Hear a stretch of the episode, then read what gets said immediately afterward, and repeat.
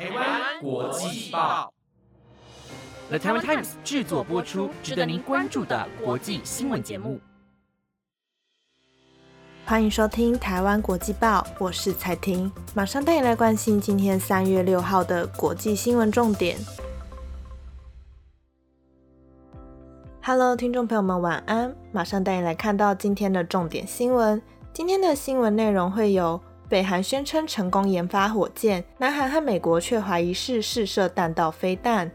孟加拉难民营发生大火，上千个庇护所遭到烧毁；台籍船只钓鱼台海域沉没，船只人员失踪；以及美国货运列车竟然在一个月翻覆两次。纪念血腥纪念日，拜登捍卫投票自由。如果你对以上的新闻内容感兴趣的话，那就跟我一起听下去吧。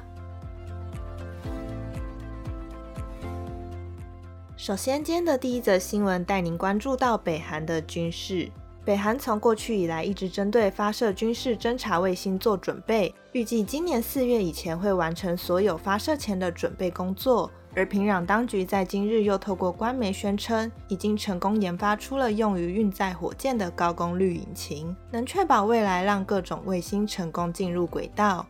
根据北韩官方朝中社的报道，北韩国家宇宙开发局副局长朴庆珠在昨天的记者会上发布消息。他说：“身为人工地球卫星生产发射国的我国，也能在国家统一的指导下，极力促进宇宙研究事业，持续扩大，取得令人刮目相看的成果。不仅实现了人工地球卫星的多功能、高性能，还不断取得进展。”普庆珠表示，北韩成功研发出用于运载火箭的高功率引擎，将宇宙科学技术取得的成果用于农业、气象观测、通讯、资源调查、国土管理、灾害防治等各种领域，全面推动社会主义建设。所有的成果将预示着我国宇宙研究事业明亮的未来。先前北韩发射运载火箭时，屡遭到南韩、美国怀疑是试射弹道飞弹。对此，朴庆珠也在记者会提到，北韩于二零零九年的三月五号和十号先后加入了外太空条约的两项公约，因此能公开行使主权国家在宇宙探测与利用等领域上的权利，强调北韩的宇宙探测活动符合国际法。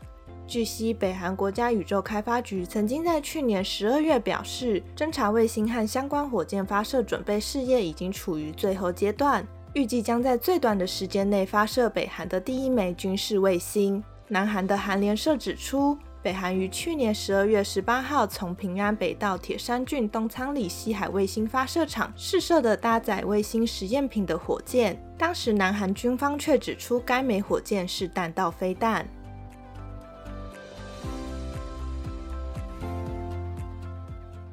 下一则新闻带您看到孟加拉发生了一起难民营大火。孟加拉南部罗兴亚人难民营昨天传出大火，因为当地十分拥挤，建筑又多为竹子、帆布所搭建的，大火在短短时间就吞没了两千多个庇护所，造成至少一点二万位难民再次无家可归。目前尚未传出伤亡消息。综合外媒报道。大火发生于科克斯巴扎尔的十一号营地，大约下午两点四十五分左右起火，火势迅速蔓延。消防单位、营区职工一同救火，花费了三个小时才成功扑灭大火。联合国难民署驻孟加拉办事处表示，大约有两千个避难所被烧毁或损坏，还有医院、学校、清真寺在内的九十处基础设施被烧毁。大约有一万两千名的罗兴亚人再次失去了一切，起火原因仍待调查。红十字会和红星月会国际联合会的成员表示，大火造成了巨大破坏，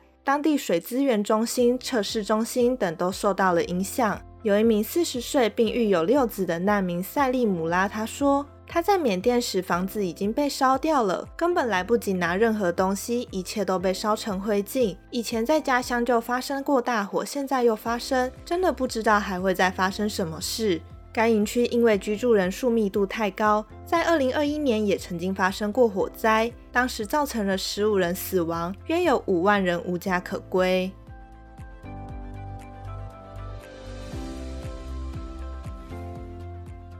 下一则新闻，我们来看到美国的列车翻覆事件。美国的诺福克南方铁路公司昨晚又发生了货运列车在俄亥俄州西部出轨翻覆，这次车上未装有有毒物质，但这是业者一个月内第二次在俄亥俄州发生类似事故。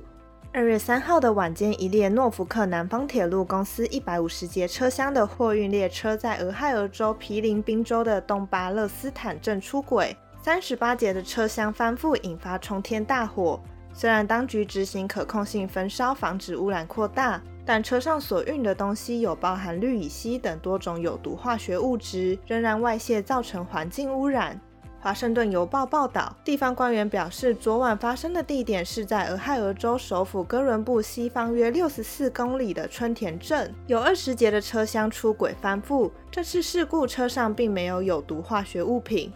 俄亥俄州的环保局局长福格尔说：“没有任何化学或有毒物质进入土壤、空气或水中。”春田镇的消防局长内格尔表示，事故发生后，周边三百公尺内的几户民宅被告知就地避难，避难令发布十个小时后已经撤除。事故发生后，一度有一千五百位居民无电可用，后来已陆续供电。肇事公司负责营运的总经理巴纳说：“事故原因仍在调查中。当时这列共计两百一十二节车厢的列车上有两名组员，并无人员受伤。相关单位表示，有两节车厢装有少量的柴油引擎废气处理液，两节装有少量的聚丙烯酰胺水溶液，两者都是常见透过铁路运输的工业品。事故地点没有大众供水系统或民用水井。”不过，选区在事故地点的共和党籍俄亥俄州联邦众议员特纳今天在新闻节目里称，事故令人发指，认为目前虽然看起来有惊无险，但对俄亥俄州的居民而言仍无法忍受。特纳说：“我们之所以一再发生出轨翻车，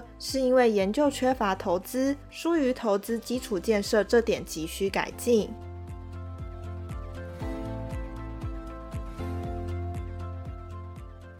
下一则新闻带您关心台湾船只在钓鱼台发生的沉船事件。新北市深澳级渔船新长发八十八号在七天前出海，前往日本石垣岛北方海域捕捞所管。昨天被人发现船只下沉，只剩下船头浮出海面，海上台籍船长和六名印尼员工下落不明。日本海上保安队已经展开搜救行动，我国海巡署也派出了连江舰试海留在海面救援。据了解，新长发八十八号渔船在二月二十七号深夜十一点从八斗子渔港出海，前往接近钓鱼岛海域捕捞所管。依照过去的捕鱼记录，约在十五到二十天后返回八斗子渔港。日本自卫队在当地时间的昨天下午一点半左右。回报日本海上保安本部，指称冲绳县石垣岛北方约一百五十公里的钓鱼台海域，看到一艘台湾船籍渔船翻覆下沉，未见船上人员，已在海面搜救。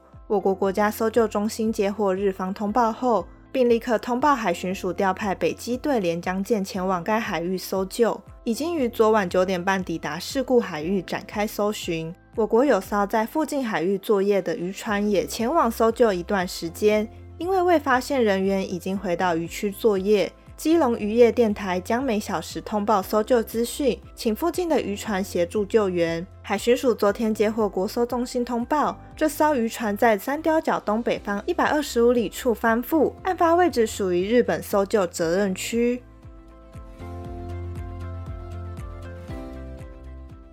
最后一则带您来看血腥星期日。美国总统拜登今天在纪念血腥星期日的演说中强调了解历史的重要性，包括好的与坏的一面。拜登认为共和党反对派试图掩盖历史真相，美国需在捍卫投票自由议题上保持警惕。血腥星期日指的是在一九六五年三月七号。大约有六百名的社运人员在阿拉巴马州赛马的艾德蒙佩特斯桥进行和平抗议时，遭到白人警察以棍棒和催泪瓦斯攻击。根据法新社报道，拜登今天在艾德蒙佩特斯桥发表纪念血腥星期日的演说，强调历史很重要。他表示，血腥星期日仅催化了对黑人权利的支持，并在几个月后促成投票权法通过。投票权法是一项禁止投票中出现种族歧视的联邦法律。拜登说，当年的游行者迫使国家面对残酷事实。他指责现在的共和党反对派试图掩盖历史真相。关于美国学校应如何教授美国史的争论越演越烈。拜登说：“无论有些人多么努力。”我们都不能只选择学习我们想知道的，而不学习我们应该知道的。他也表示，每个人都应该知道赛马事件的真相。自两千零二十年来，美国几个保守州通过法律，禁止教授研究美国社会体制性种族主义的批判性种族理论。佛罗里达州共和党籍州长迪尚特最近为禁止在高中开设非裔美国人研究课程辩护。他认为这些课程是以教条方式推动社会正义议题，像是库尔理论。各界看好迪尚特将代表共和党参加2024年的美国总统大选。拜登在演讲中表示，美国必须在捍卫投票自由方面保持警惕。他指出，投票权法已经遭到保守派主导的最高法院彻底摧毁，同时保守派领导州通过数十项改革法案，也威胁到了投票权法。批评者认为，这些改变会让黑人与其他少数族裔的投票更加困难。以上就是今天台湾国际报的五则新闻内容，感谢您的收听。本节目皆由了台湾 Times 制作播出。如果有任何的建议或想法，都欢迎到 Apple Podcast 或者是 IG 告诉我们哦。希望你会喜欢今天的新闻内容。那我们下礼拜见喽，拜拜。